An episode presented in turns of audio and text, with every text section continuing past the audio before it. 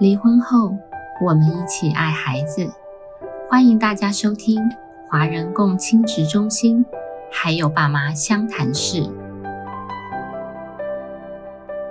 大家好，我是今天节目主持人寓所创伤复原中心的主任黄主任。最近呢，有一系列的有关性侵害的电视或是电影上映。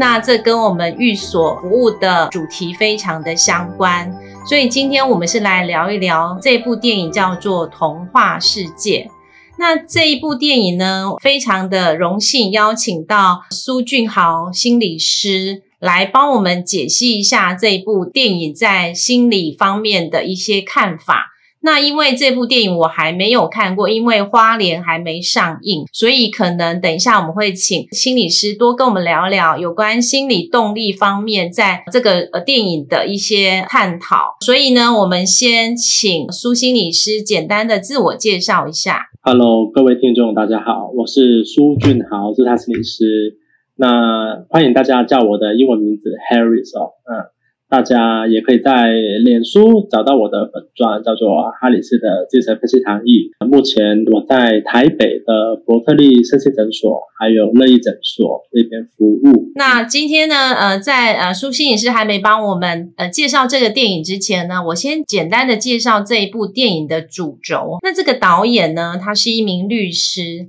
那其实，在他的经验里面，他遇到这样子的议题叫做全市性交。他在他的实务经验里面有一些非常多的心得，所以他后来去攻读电影方面的学位之后，他来拍呃担任导演，然后第一次拍摄这个主题。那我觉得这个主题呢，跟其实可以延续之前很多年前非常轰动的，就是房思琪的《初恋乐园》这本书。的一个主轴蛮类似的，呃，这部电影是补教名师性侵学生这个主题。那这部电影呢，其实呃是一个非常开放性的一个讨论，它没有一个对错，只是去让大家来呃思考一下这个权势性侵，就是呃有关于校园的权势性侵，或是等一下我们会再介绍，其实权势性侵环境里面无所不在，那它引发出来的很复杂的那一种。纠葛啊，不是可以很简单的对错哈是非就可以来判定的，所以很高兴就是等一下请苏心女士来慢慢帮我们剖析一下这一部电影里面要传递给我们的呃一些探讨的观点。那先首先问一下苏心女士。哎，什么样的动机会让你去看这一部电影？那看完之后，你的心情如何？因为有时候看这种电影还蛮沉重的。那先请你先跟我们讲一下，就是说，哎，看电影的动机跟心得呢？会去看这部电影，一般其实我是收到很多片商的一些邀请信件，然后问我说有没有空去看他们的首映或者试映等等。那当下我看到这部电影，其实。我大概只是搜寻一下，哎，知道他是演一个狼师，可能性侵学生的事件。我知道这事情，当然就很想要去看了，因为它涉及很多社会的、法律的加害者，甚至我们心理智商领域里面。最重视的可能受害者一些心理的状态啊，去看这部电影的时候，其实蛮意外的，心情非常的沉重，特别是看完以后，嗯。嗯，因为真的会让你想很多事情哦，呃，会想到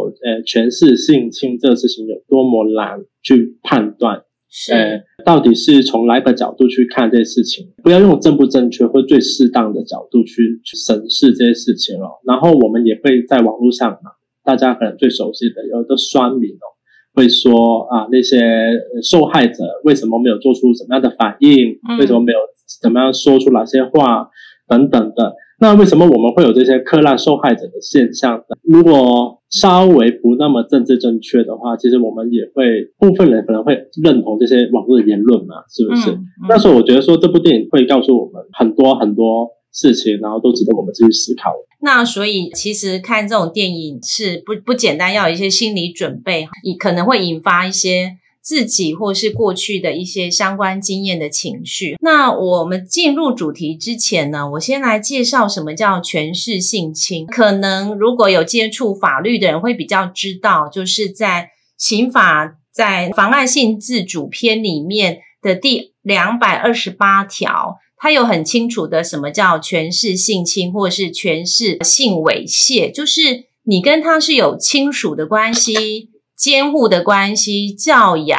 教育、训练、救济、医疗、公务、业务的。类似的一些关系是有权势上、权位上高低的这个情形呢。如果你因为这样子的呃关系，然后你跟他发生强制性交啊，或者是强制性猥亵的话，他其实会被判刑的。呃，其实，在嗯妨碍性自主罪里面已经有这样子的定义，可是其实在实务上好像是不太能能够去搜证的，因为你知道上法院一定要有证据嘛。但是因为这样特殊的关系，所以要去收证不容易。比方来讲，这个电影里面谈到是校园，那我们知道校园很容易发生所谓的师生恋嘛，对不对？那师生恋跟权势性侵这样子的，嗯，要去区别其实不容易，因为它有很复杂的一个心理情感或是呃情愫方面的问题哈。那也这是电影里面想要探讨的部分。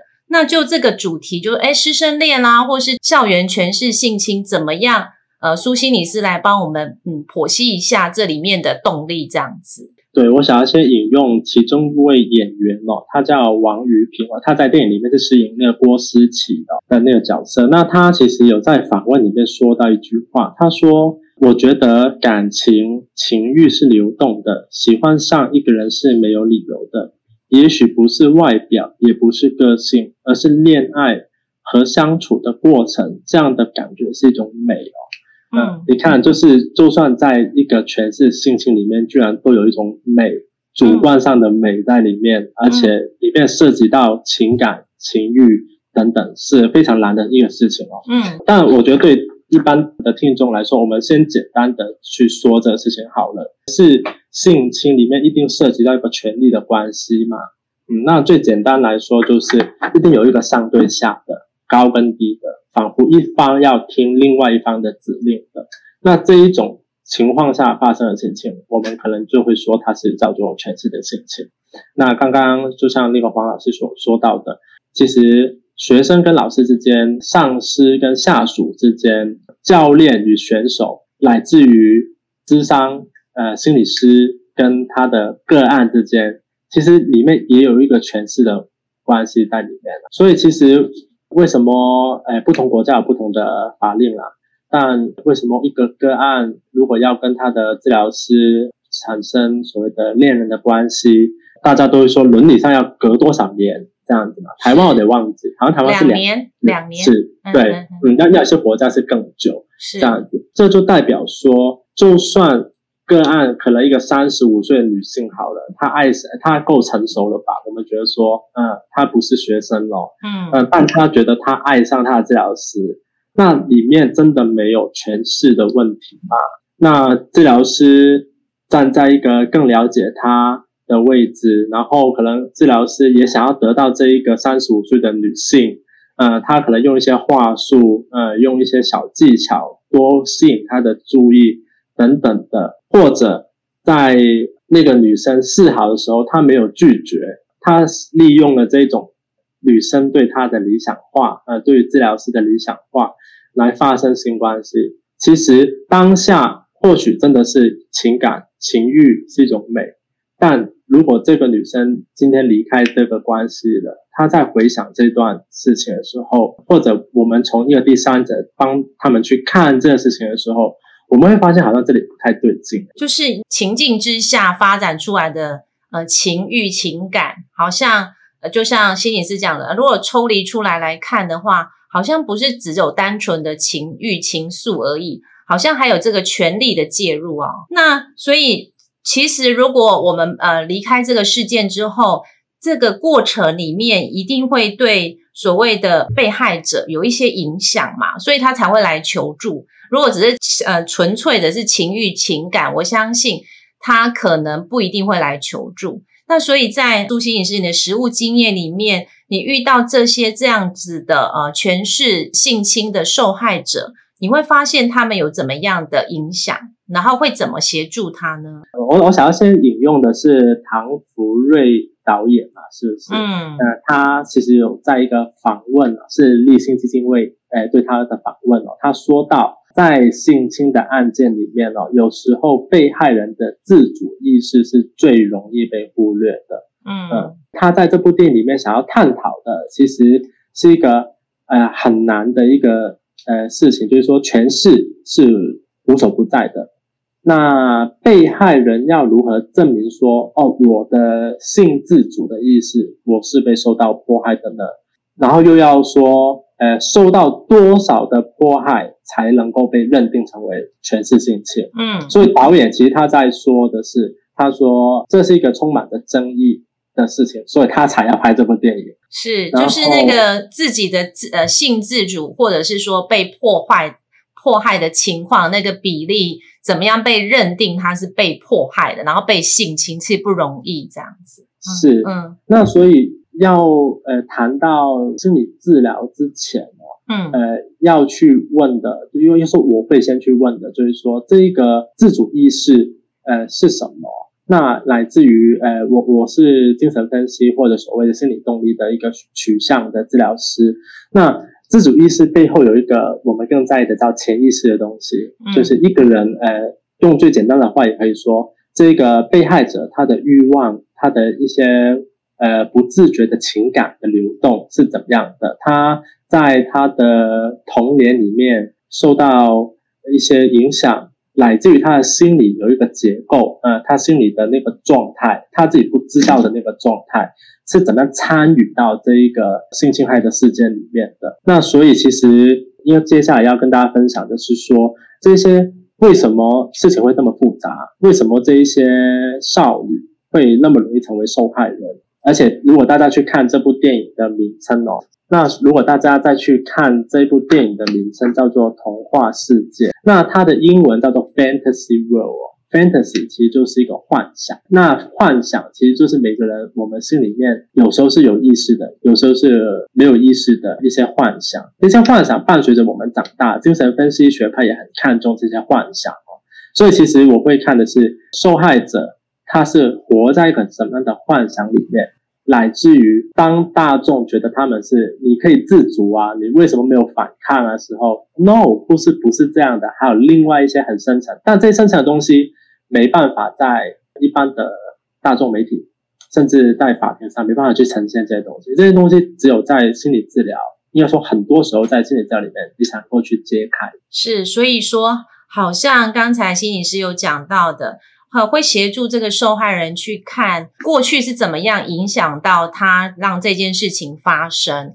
是回到他个人的一个生命历程的整理，而不是去判断说，哎。所谓其他人就会攻击他、评评判他说：“哎，你怎么没有呃性自主意识，要自己拒绝啊，say no？” 而是我们是协助他这件事情会发生在你身上，过去是有什么样的事情，可能你有自觉或是没有自觉，所谓的意识跟潜意识的这样交织，然后变成今天事情发生，好像是对自己的一个探索跟了解。是嗯，那当然，我今天提出来的主要是根据导演所拍出来的这一种受害者的位置跟角色。我说的绝对不是代表全是性侵的受害者的心理状态哦，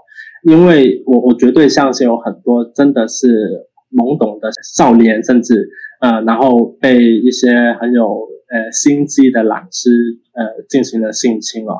但导演所拍出来的，如果大家有去看电影的话，他是拍出了一种好像这些少女也觉得自己恋爱了，他们好像也是很主动的去跟这些老师发生性关系了，这样的一种类型。我我今天主要想想要谈的是这一种，因为这种才是更呃最复杂的。我觉得有一个东西必须要谈到，就是说有时候这些受害的少女，就是因为电影里面都是女生嘛，嗯，这些受害者，所以这些少女其实她们有一种很缺爱的感觉。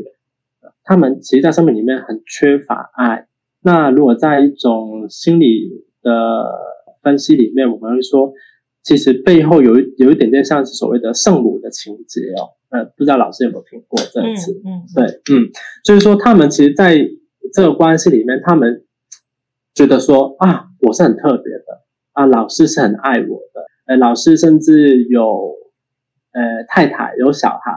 他都愿意跟我在一起，呃，所以我是最特别的那一个。甚至他会觉得说啊，对，老师说他跟他的小孩、呃家人相处不好，啊，所以跟我在一起啊，所以我是老师的拯救者，嗯，其实这种心态跟什么妇女很像，我们常说的受暴的妇女，其实他都觉得说这段关系是错的，嗯，我都受到暴力对待了，那那些呃未成年的少女，其实也叫说他们在做一些可能违法的事情，或者是不太道德的事情等等。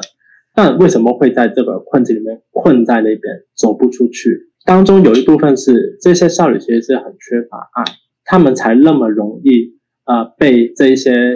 很有谋略呃心机的呃老师呃上位者通过一些手段来达成他们要的目的哦。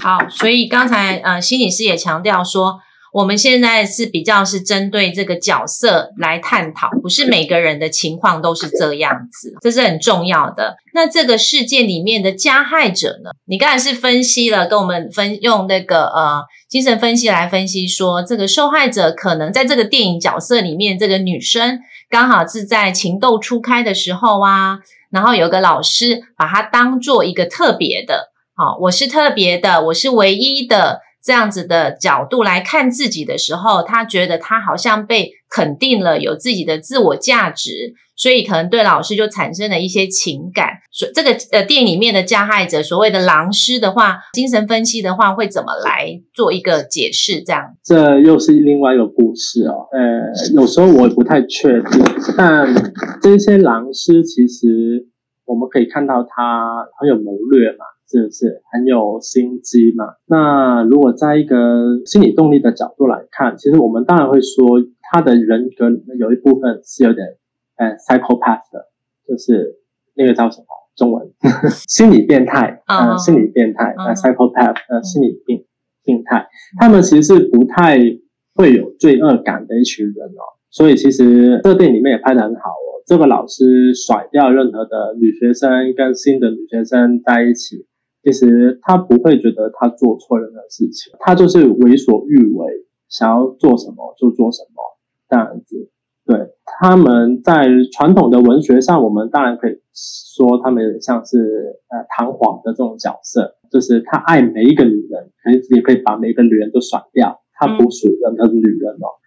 那加害者另外一个特征呢，就是说他们是非常的自恋的，其实他们不爱。任何的女生，她们爱的是她们自己哦。嗯嗯嗯嗯，她们获得那些女生的赞美，从她们不愿意到最后成为她的囊中物，甚至这个女生愿意为了他疯狂。其实这段电影里面有演出来了，他那个狼师好像是跟张正许律师，就是张孝全演的。嗯，张孝全演的律师就说：“我没有记错的话，他说你你不觉得这些少女为了你疯狂，这是一件多么美妙的事情吗？”嗯，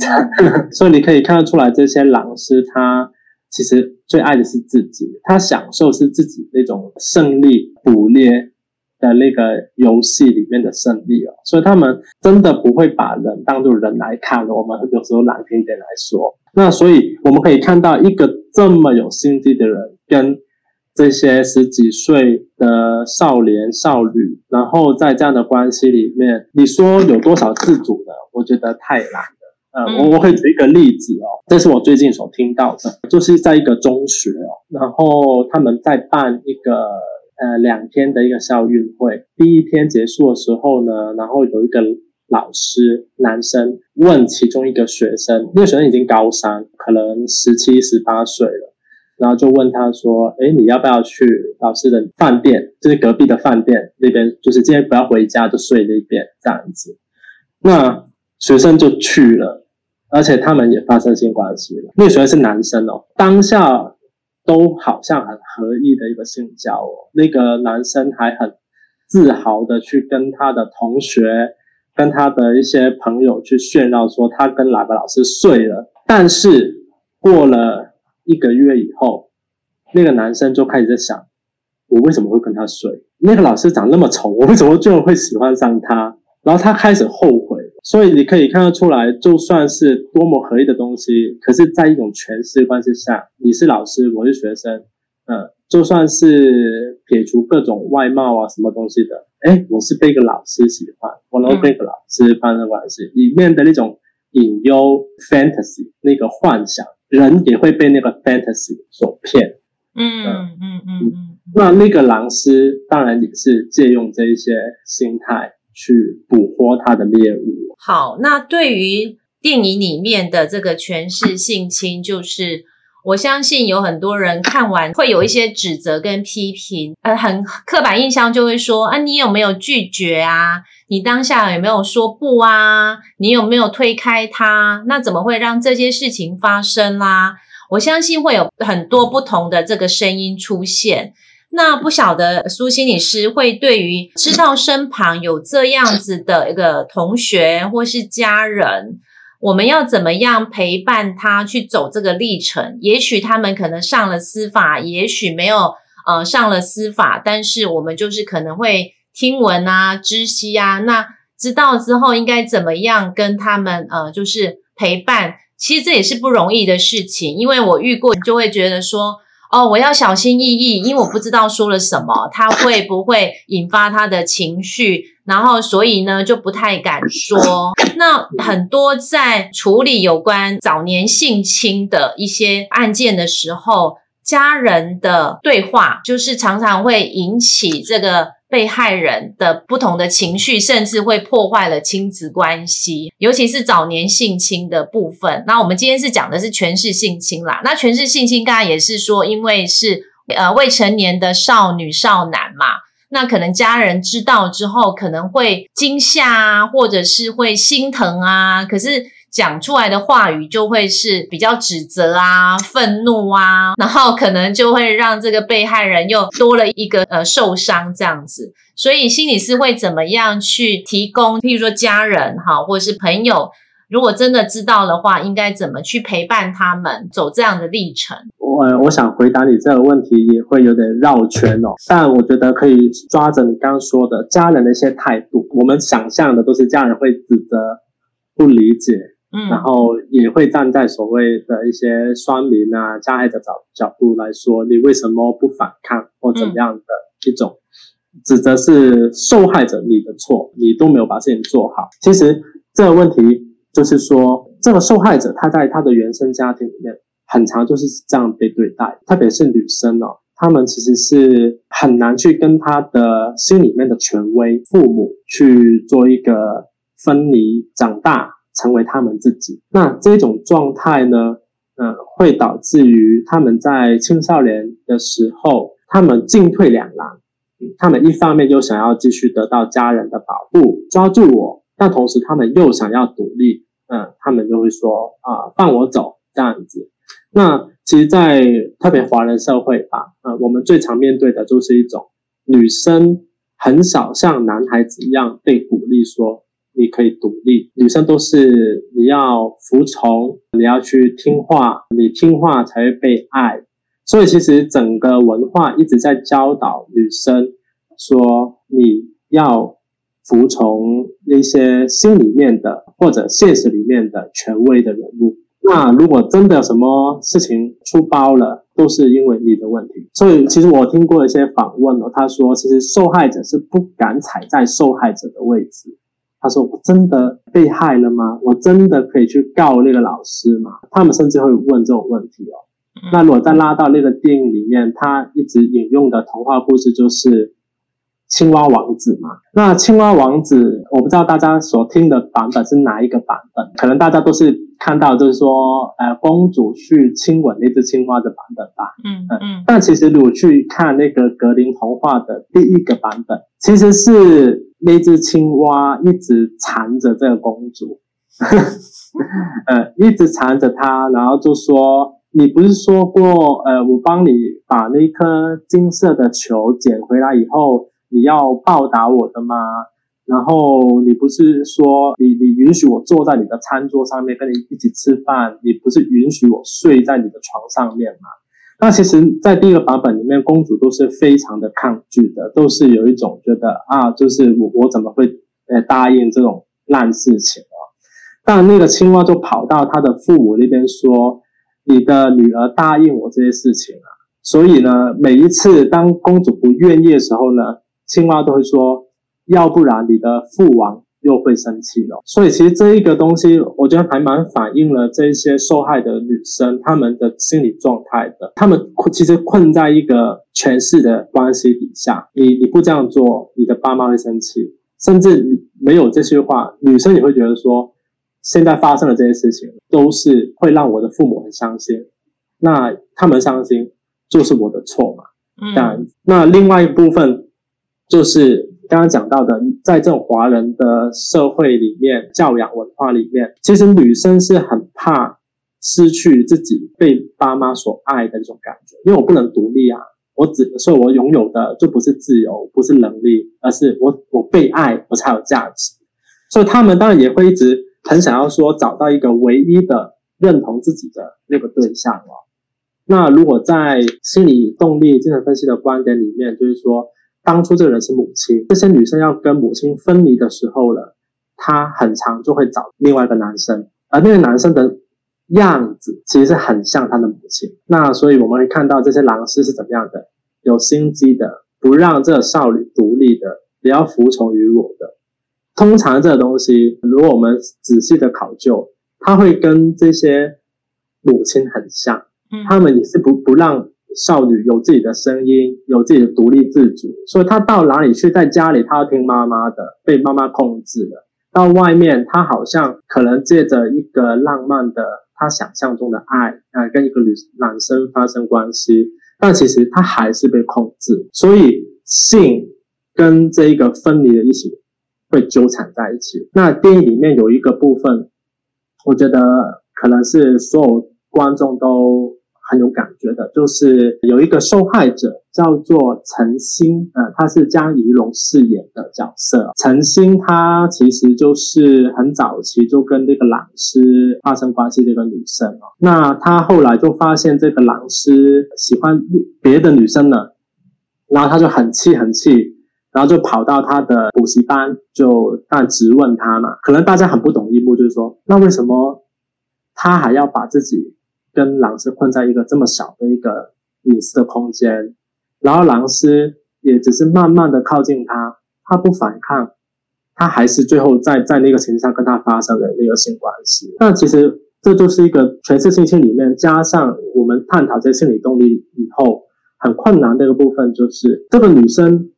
独立被爱，呃，能不能跟家里分离？我我成为一个成熟的大人的问题，都跟性绑在一起，或者是说。他们原本没有跟性那么绑在一起，可是被狼师的操纵下绑在一起了。因为最后狼师一定是想要那些少女或少年的性的那个呃部分嘛。那所以为什么他好像要主动去献出他自己？因为他一直在做，就是说，如果我满足你的欲望，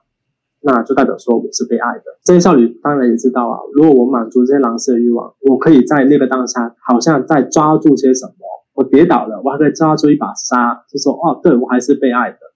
那种感觉。所以那种东西是很痛的，很内在的，嗯，不是那种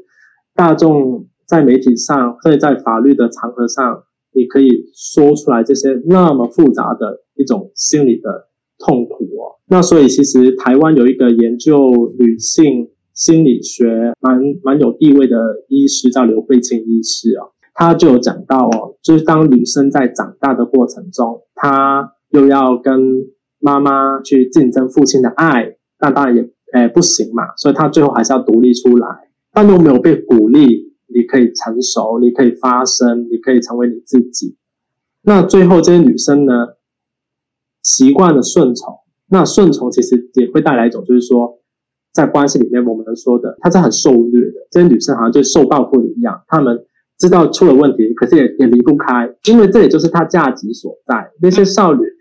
还没看过世界，然后就被那个狼师困在一套这样的权力系统里面。你的价值就是被我所爱，那最后当然就会导致一种很自毁的一个状态，都是我的错，都是我的问题。所以呢，呃，精神分析师，呃，叫做 Vicky Freud，她是荷兰的一个女性的一个精神分析师，她就说很简单的，母亲哦，一定要鼓励女儿。长大，母亲都要鼓励女儿分离。那所以呢，回到刚刚黄老师你问的，我们在那个家人，对我们要怎么去陪伴这些少女呃受害者的时候，家人通常的一个反应，其实我我其实想到的是很多一般的智商个案，我的家人都会说，哎，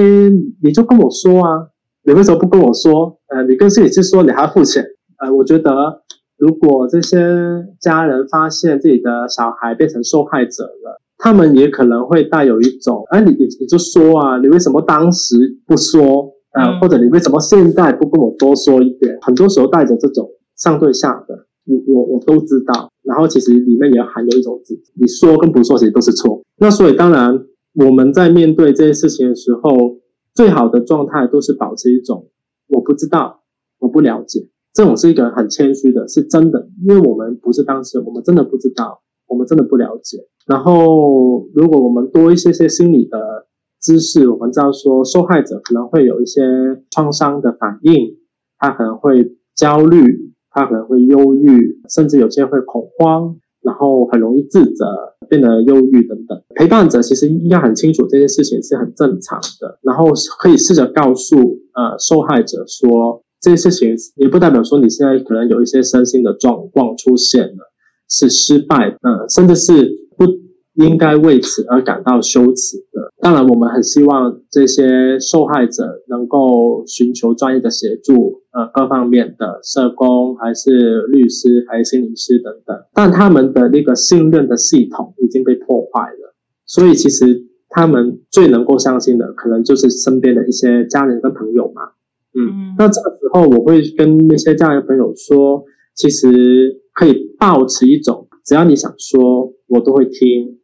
但我未必能够给你什么建议，但当你想说的时候，我都愿意听的一种陪伴的心态。那陪伴久了，受害者也开始能够信任使用这些资源的时候，家人跟朋友才再去问说，哎，是不是可以再去找心理师去谈？其实我会觉得说。是家人朋友的角色很重要，因为有时候受害者能不能够来到专业的团队面前得到帮忙，或者是说他愿不愿意接受已经主动来到他面前的专业团队的帮忙，其实也是。靠着这些家人朋友跟受害者的关系，才能够达成的一个事情在这个被害者的陪伴时间最长的，还是他的家人跟他的朋友哈。就像心理师说的，呃，我们心理师能够介入协助，还是需要家人的认同，然后陪同个案来呃寻求呃专业人士的协助哈。那我觉得，就像刚才心理师说的，发生这件事情。哇，刚才心理师跟我们解释了非常多的这个历程，这个过程哈